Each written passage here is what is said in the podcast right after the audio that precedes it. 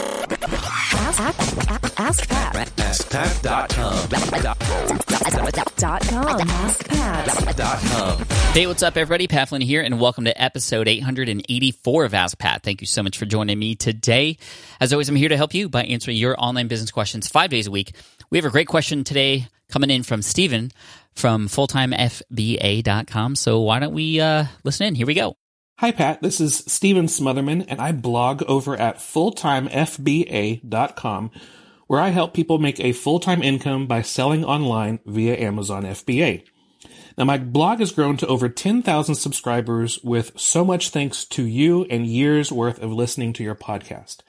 In the past, I used to have great difficulty dealing with all of the email questions I get on a daily basis until I heard your interview with your executive assistant on SPI session number 115 where you suggest hiring an assistant to take care of frequently asked email questions with pre-written canned responses.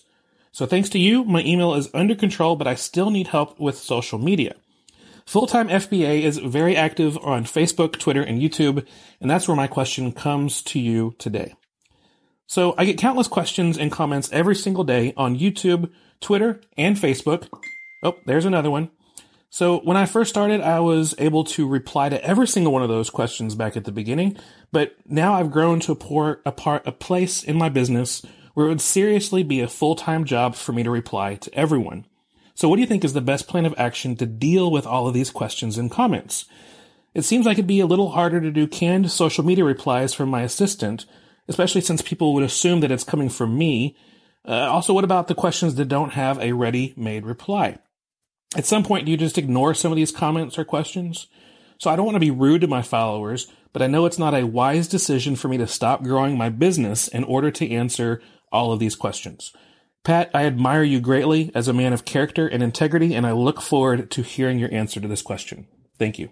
Hey, Stephen, thank you so much for the question. I totally resonate with the question because, uh, you know, it's been a while now since I've been at that point at which it's been very difficult for me to reply to everybody. In the beginning, it's a great strategy. One of the best things you can do. It'll help you stand out from your audience uh, or for your audience from and amongst everybody else out there in the space. So obviously, Stephen, you've lived that. You've been doing it. Great. I'm glad you're getting a hold on email now. But social media, it's a little bit different, right? And for me, social media is not something that I actually want to hand out uh, to anybody else, um, at least at this point. And even at this point, um, I, I, can't see myself ever doing that because it's it's me, right? And that's the that's a direct connection to me that I feel should come from me. Uh, but that that's my take. And there's a lot of people out there who do uh, have assistants that manage social media accounts that do respond with canned responses or have a great knack for understanding the voice of the, the influencer, and that's okay too. But for me, it's just something I don't want to uh, pre- pretend that's me.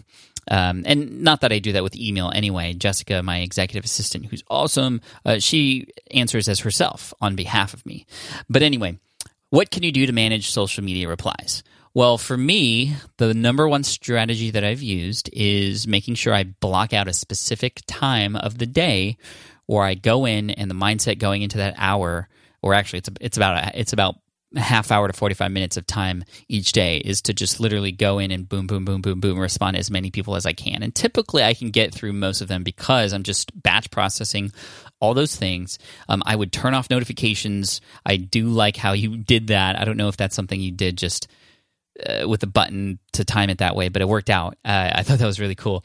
But I would turn off notifications because every time that notification pops up, or every time you log into Twitter uh, and Facebook, you're going to see more messages. And and what, what is that essentially? It's the same as email. It's people who require or who are asking for your attention at a time at which you probably don't need to give them your attention right now.